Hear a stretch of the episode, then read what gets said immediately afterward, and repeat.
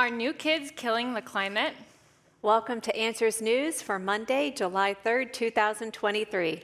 Hello, I'm Roger Patterson, and today I'm joined by Dr. Jennifer Hall Rivera and Jessica Jaworski.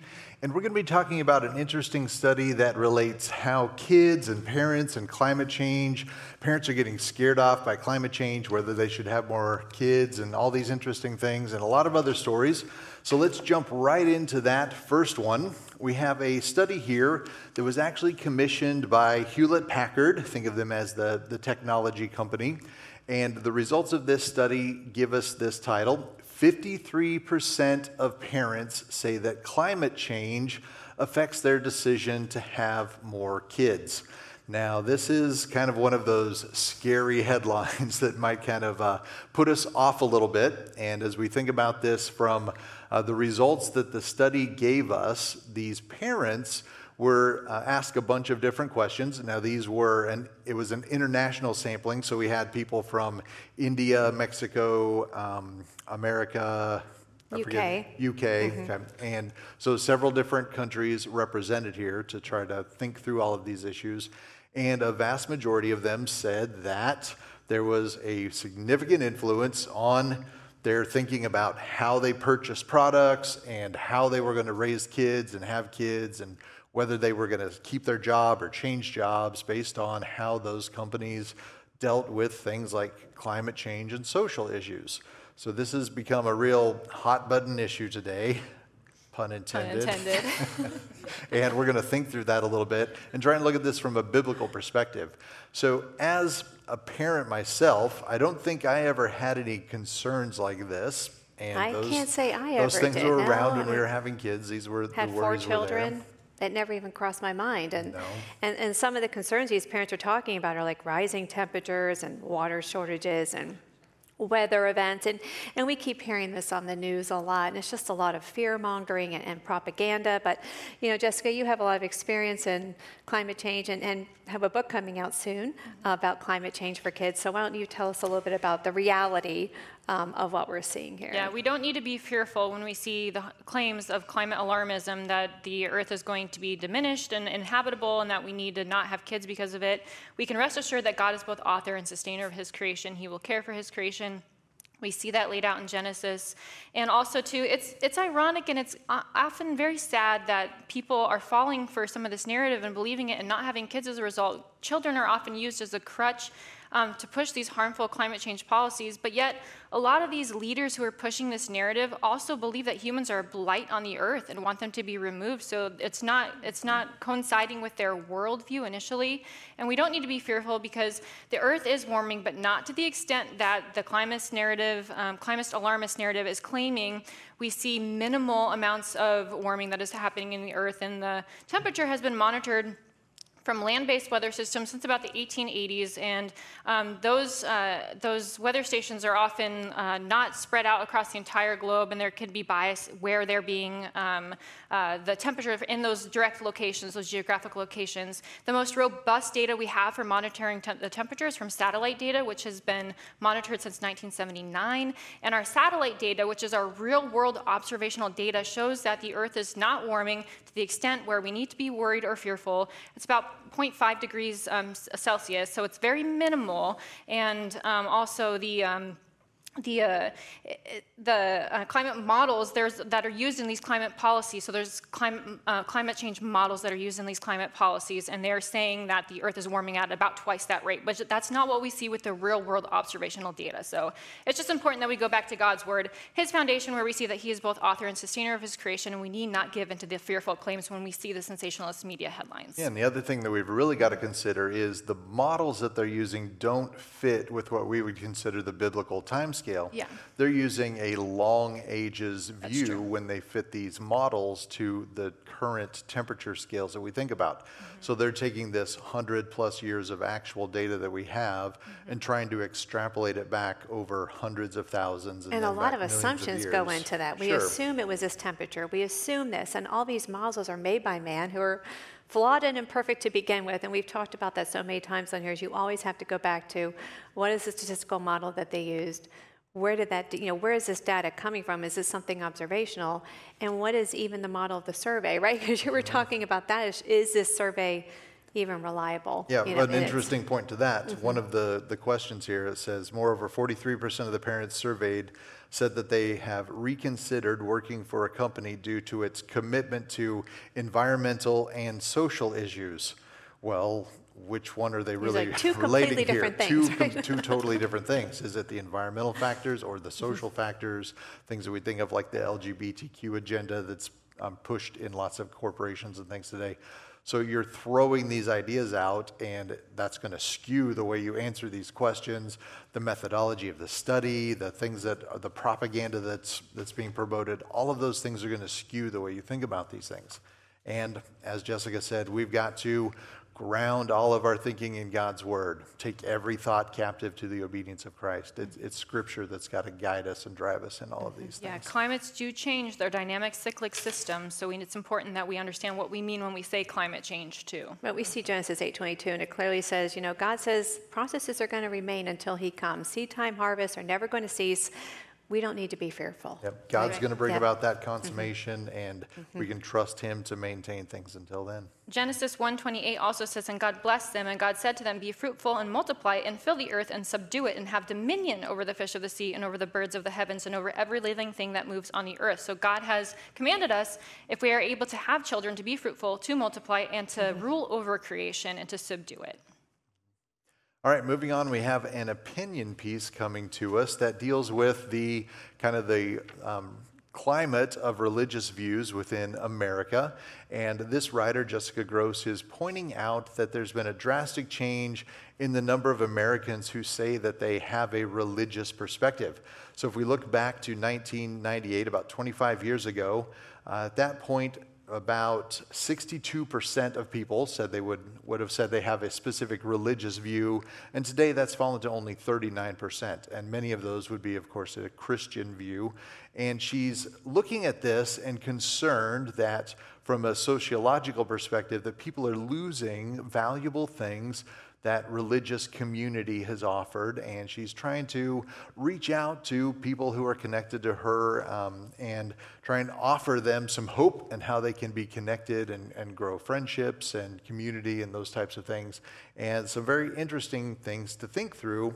But we have to point out the fact that even if you claim you're not religious, the category that's been popularized as the nuns, now that's not N U N, that's N O N E, okay, those who say we have no religious affiliation, you really do. Everybody worships something. And it's interesting because she actually says, you know, she was like, well, I guess she was confused because she says, you know, at the same time, you know, we're, she says we're still much more pious than our peer nations in Western Europe. And she goes, a vast majority of Americans still say they believe in God. And we both tagged that as like, well, what God, right? Mm-hmm. Because we see that, especially in America today, in this society that we live in, it's like, well, everyone almost professes to have their own God or who they choose to be their God or what they choose to worship or bring into their life as worship. And Roger, you had an excellent term to coin this. It's cafeteria, Cafeteria. spirituality. You just take a heap of this and a heap of that and put it on Mm-hmm. your plate and arrange it however you want. There's no, and she's lamenting um, this this loss of this community, and there's no more organized religion in a lot of people's lives. What we think of, you go to a, a church and you have that function and that um, organization in your life. But people just kind of add this bit of here and a bit of that from there and, and mix all these things together. And it doesn't make sense and it doesn't fit, and they lose those mm-hmm. structures. It's almost like God intended those things and He had a plan and a purpose in those things for us. Yeah, and then they were uh, quoting somebody here too that they asked about it, and she said, "I was raised Pentecostal and went to church three or more times a week, so I desperately missed the community. I was, it was where my friendships came from. I have very few friends now, so the the church should be an area where we can have friendships, where we do fellowship, where we have a sense of community. But that's not the ultimate purpose of church. The church is to exist to exalt Christ. We have the living hope of Christ as believers, and we're called to go share the gospel, to be founded on Christ in the church, and to make it known to other people too, so we can share that living hope with others. Many of these people said they've moved away from organized religion because of the divisive and exclusionary and conservative politics. But really, we shouldn't be focused on those things as politics per se. I think it's the biblical morality that a lot of people are moving away from. They don't like having to deal with sin and, And rec- accountability, recognizing the right. Mhm, accountability of yes. sin in their Yeah. lives. Mhm. That's a big issue that a lot of people are dealing with. So if you move away from that and you say, I'm not religious, I'm just spiritual, and the God I believe in Allows. doesn't have a problem with that. Right, allows whatever I choose to Yeah. do, right. Yeah. Yep, the God of Yeah. self. Mhm. Yes. Yep. And when there's no king, when there's no God in place, everyone does What is right in what's their own right eyes. in their own eyes. And that's what we're seeing as Mm-hmm. uh, we can see that moral decline, that moral decay, and lots of different issues. And we can walk through all these different issues and, and deal with those. Uh, we've got a, a great resource. I mean, we think of our ministry as an equipping ministry. Uh, we've got this book here, Quick Answers to Social Issues, and uh, it's got a forward from Dr. Georgia Port- Purdom written by uh, Bryan Osborne. And it deals with a lot of those things, how that moral fabric of our society that has this Christian foundation has been degraded and how we see those things falling away. Now, a lot of that was kind of a, a facade, but at least those things were there uh, to block a lot of that decay and those immoral things in our society. But the church is there to continue to um, hold fast to those things and point those things out and call people to repentance and, and trusting in Christ in those things. All right, our next one takes us out of this world. If aliens contact Earth, it may not be humans who get the call, an expert from Harvard says.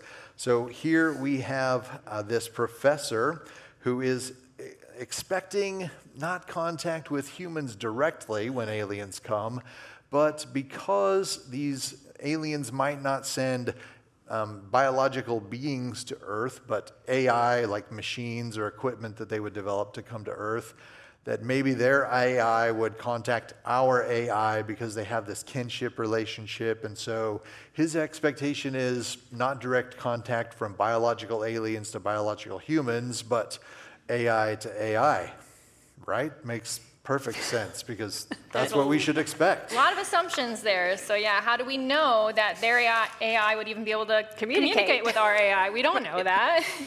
And he, he, say, he refers to it as a, a kinship, right? He says mm-hmm. that they're going to be able just to like almost recognize each other, right? Have this mm-hmm. instant communication when these aliens, and, and you can definitely see evolutionary undertones here because he's saying, well, it takes 50,000 years, right, to travel by rocket. So, it- you know, even if they sent them that long ago, there's no way, right, that a biological entity would likely be alive. So it'd have to be some type of artificial intelligence that could still be living or, or Right. functioning at the time to then communicate with us when they get here. Mm-hmm. Yeah, the last, um, one of the last sentences too, he says the, that he has a lifelong interest in the UFO and paranor- paran- paranormal.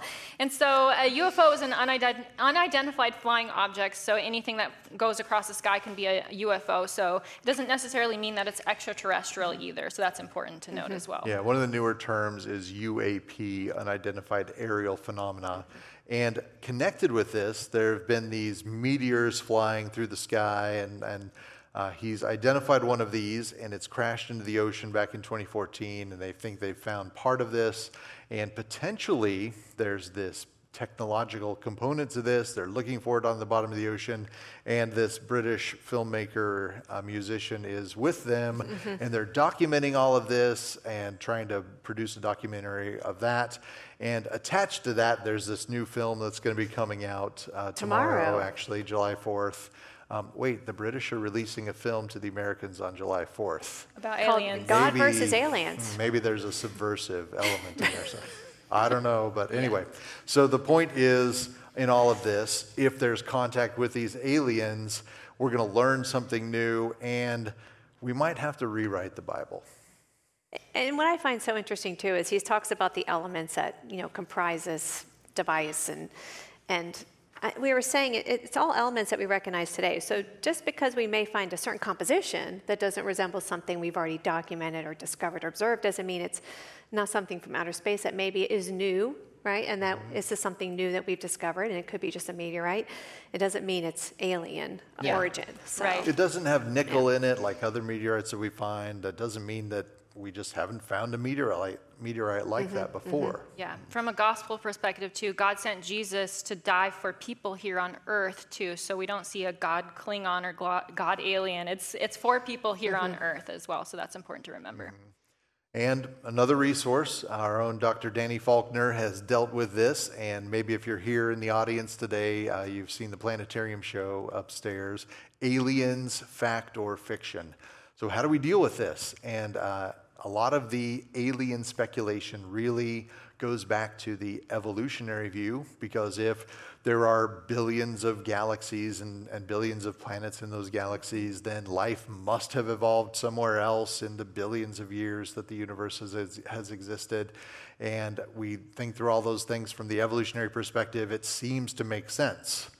But from the biblical perspective, God created the earth to be inhabited. He created us as a special capstone on his creation. We're the pinnacle of that creation. The only things, as far as we can tell from Scripture, who are created in his image to have that special relationship with him. All right, this is a fascinating one, especially uh, from a forensic science perspective. Fossil marks suggest hominids butchered one another around 1.45 million years ago. Uh, so this puts these fossils in what we'd call the Pleistocene layer. And these hominids would be, uh, from the evolutionary perspective, of course, human like ancestors. So the suggestion here, although they can't identify this bone fragment specifically, it's a lower, lower leg bone, it's either Homo habilis or Homo erectus or even one of the, um, an ape like species called Paranthropus boisei and they're not quite sure which one it is. So we can't even identify exactly which bone or which organism this comes from, so we're not sure.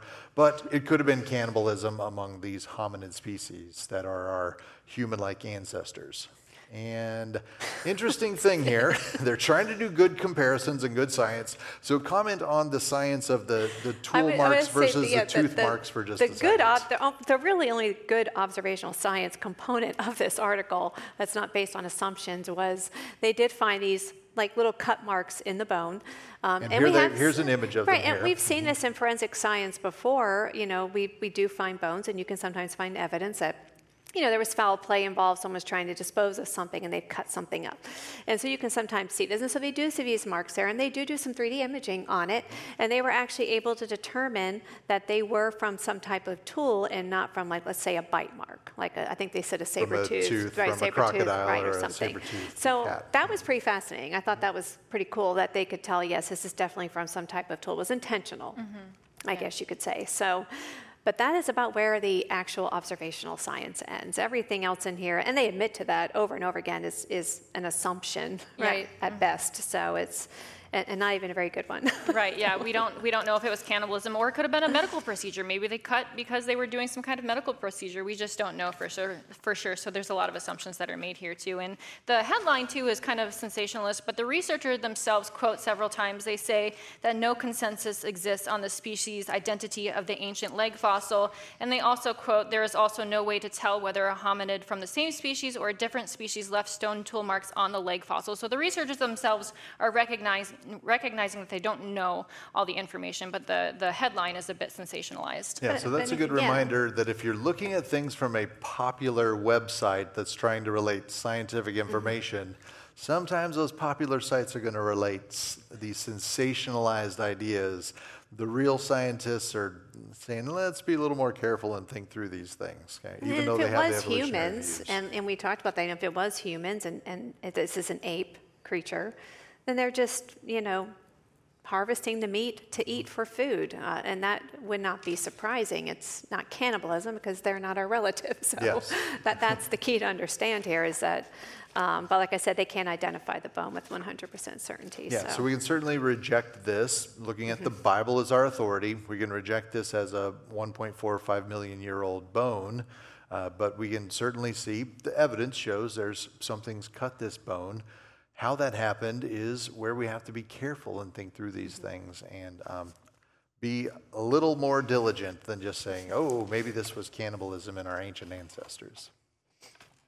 All right, from Science Daily, humans' ancestors survived the asteroid impact that killed the dinosaurs around 66 million years ago. Okay, so this is the uh, supposed asteroid impact that occurs at what we know as the KPG or the Cretaceous uh, Paleogene boundary. And when I, if, let, okay, just pretend for a moment you're evolutionist, you're thinking from that evolutionary mindset. What comes to mind when I say your human ancestors?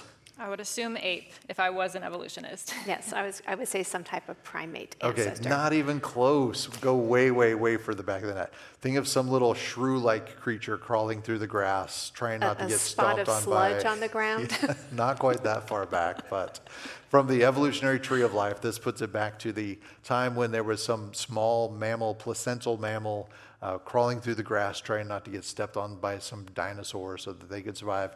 The asteroid impacts wipes out all of the non-avian dinosaurs. It specifically eventually. says Yeah, it says Yes. non-avian dinosaurs. And then leaves room for these small mammal-like creatures to erupt and take over all these different niches that are exposed. Yeah, you can see the bias right there with that first sentence about the earth resulted in the death of all non avian dinosaurs. We go back to God's word, we see that birds were created on day five and dinosaurs on day six. So you can't have a bird from a dinosaur if birds were created before dinosaurs. So that's important to remember to go back to God's word and his foundation because a lot of times in evolutionary ideology in universities around the world and museums around the world, they're teaching that backyard birds are modern day dinosaurs when they're not. And I think part of this is they're finding these, um, what they, what, it's evolutionary again, because they're saying human ancestors, so these placental creatures, and they say like carnivores, like dogs and cats, and, Yeah. and they're talking about these other ones, you know, these ancestors of ours, you know, are in the same layer with the dinosaurs, and they're trying to explain that, right? And, but to us, it makes perfect sense. That's exactly what we'd expect to see if you believe in the biblical glory of God's word and you see the, the biblical account of you know, Noah's flood and what occurred after that, and we know the catastrophic processes in place and things would have been buried very rapidly in layers together, and that is exactly what we would expect is to see different creatures, uh, you know, buried in these same layers. Uh, so from a biblical perspective, it's not something, you know, that Yeah. requires explanation for us. And this wasn't even something that they directly observed of these fossils. They're taking fossils that they know of in these layers and extrapolating backward, trying to figure out where their ancestors would have been based on computer modeling.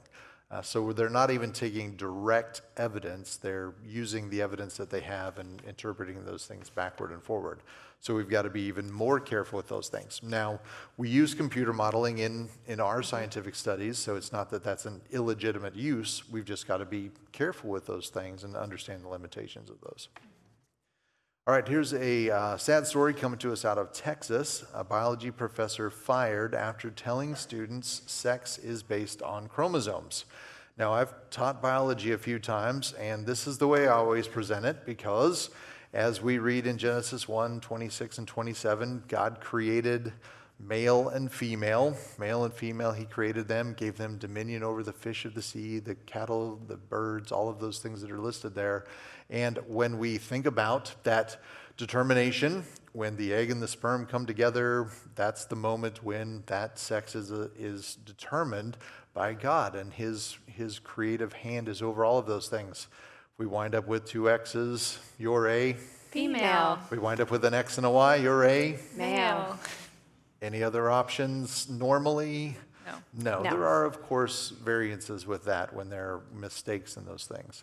Um, so this man seems to have been teaching that biological fact and, and run afoul of some students. Mm, Yeah, it's unfortunate that there are people who are being discriminated for their religi- religious positions here, and, and, and it can just remind us to be in prayer for the uh, professors and other teachers who are out there who are teaching these things and who are confirming the God's word that we need to be in prayer for them. We can pray for them that they would be strong and courageous in the Lord and remain faithful to God's word in these issues as well. And even though he's been teaching the same thing for 20 years, Right. now he's being fired for it. And it's And really he 'cause wasn't he's even just- doing it from a biblical right. perspective. He was just Right. teaching biology. Right. Teaching I mean, we've been Yeah. teaching biology, I'm probably close to 20 years now, and I teach this exact same thing. We just taught it last week that Yep. there's only two options, there's only two genders, right? And that's Genesis 127. Um, and he wasn't even bringing in the religious Yeah. component. I mean, he is an associate pastor, but it wasn't like he was, you know, trying to push his beliefs onto his students. He was just saying, this is what the science says, and, and he's fired for it. Now, so. many will even distinguish between sex and gender in the secular view. They'll say, well, sex might be determined by chromosomes, but gender is a spectrum, Mm-hmm. and that's a sociological construct, and those types of things. And it appears that he was even teaching just that sex was XX and XY. And so this is a little bit confusing. We'll have to see if there's more information that'll come out from this. Uh, but he's um, got legal counsel pursuing this and trying to understand uh, all these things. Will be interesting to see how this plays out in the future. All right, we go across the pond over to Italy. Italian prosecutor demands cancellation of birth certificates for lesbian couples. So in um, Italy, it is a uh, not a position where they have actual marriages for gay couples, but they have civil unions, so it's not a full marriage. And in this instance, there have been some situations where two women have been together in those civil unions. One of them has gotten pregnant, and the other one has then been put on the birth certificate as the other mother in that situation. And one of the, a prosecutor in one of the regions of Padua has said that's not acceptable, and now that's been reversed. And so they're looking at 33 of these specific cases and removing the um, non parental mother in this case and saying, no, you can't be on the birth certificate. And this has um, raised the hackles of those within the LGBTQ community and the concern uh, of those people affected by this. Yeah, so we see a situation where we have a union that's not natural, right? It's not part of God's design. And at least Italy says marriage is only between a man and a woman. You know, at least they're, they're making that statement, but they are allowing these civil unions. And you have these mothers who are not the biological mother of the child. It makes sense that they should be removed from the birth certificate. They have no biology contributing to this child, just a biological mother.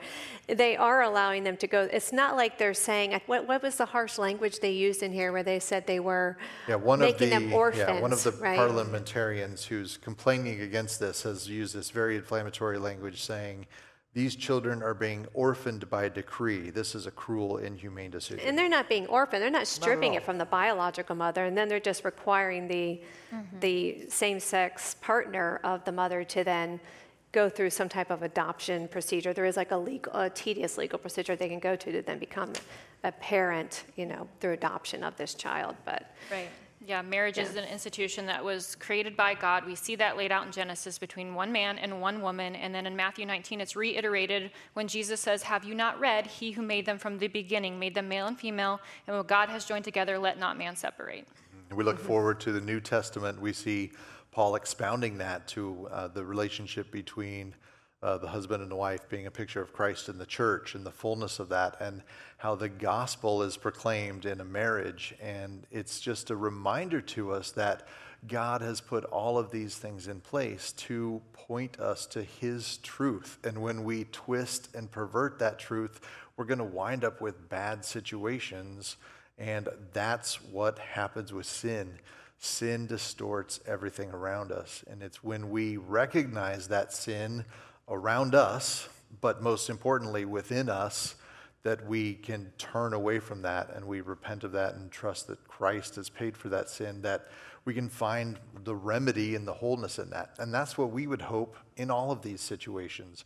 And as, as we do this program, as we communicate as a ministry, um, it's not that we're sitting here wagging our fingers at everyone. It's that we know the hope that we have found in Christ, and we want to point other people to those things. We want to equip you to be sharing that message of hope, the hope of the gospel with others. And that's the real message of our ministry here at Answers in Genesis and all of those things. Uh, with that, well, that's the end of our news items for today, but we do have a couple more resources we want to point you to. Um, speaking of sin and the corruption that's in the world, uh, our founder Ken Ham has recently released a new book, Divine Dilemma, and this is kind of his uh, story of dealing with death and disease in the world, especially his family's uh, struggle. His his brother, uh, who died from a brain disease, and dealing with why is there death and suffering in the world. Uh, so if you've ever wrestled through those things or know somebody who's dealing with that, this would be a great, uh, great book resource uh, to try to walk through those things. And then uh, we've got a great uh, resource that comes from our team, uh, our educational content team, answers Bible curriculum. I've been a part of that for the last 13 years or so working on this. Uh, we have uh, great Sunday school material as well as a homeschool edition of this. Uh, so, really good resources uh, to be able to equip your families, your churches, or even for individual study uh, to think through how you uh, understand God's Word as a big picture chronological study, walking through those things. You know, I've been using really it for a year and a half at our Yeah, church, teaching church. our ladies class. And these are ladies who've been in church 50 years, and I've been using ABC, and they're just, they say, we don't even want to miss a Sunday because they just can't wait to hear because we're diving in so deep and they're learning things and making connections that were never there before. Because I can't think of another curriculum that does what our ABC curriculum does. So I just can't recommend it enough. And we have it, it goes from pre K all the way through adults. So the way up. entire church can be on the same page learning the same information. So it is just fantastic. All right, great resource there for you. That's all we've got for you today. So, thank you for joining us. Until we see you next time, God bless.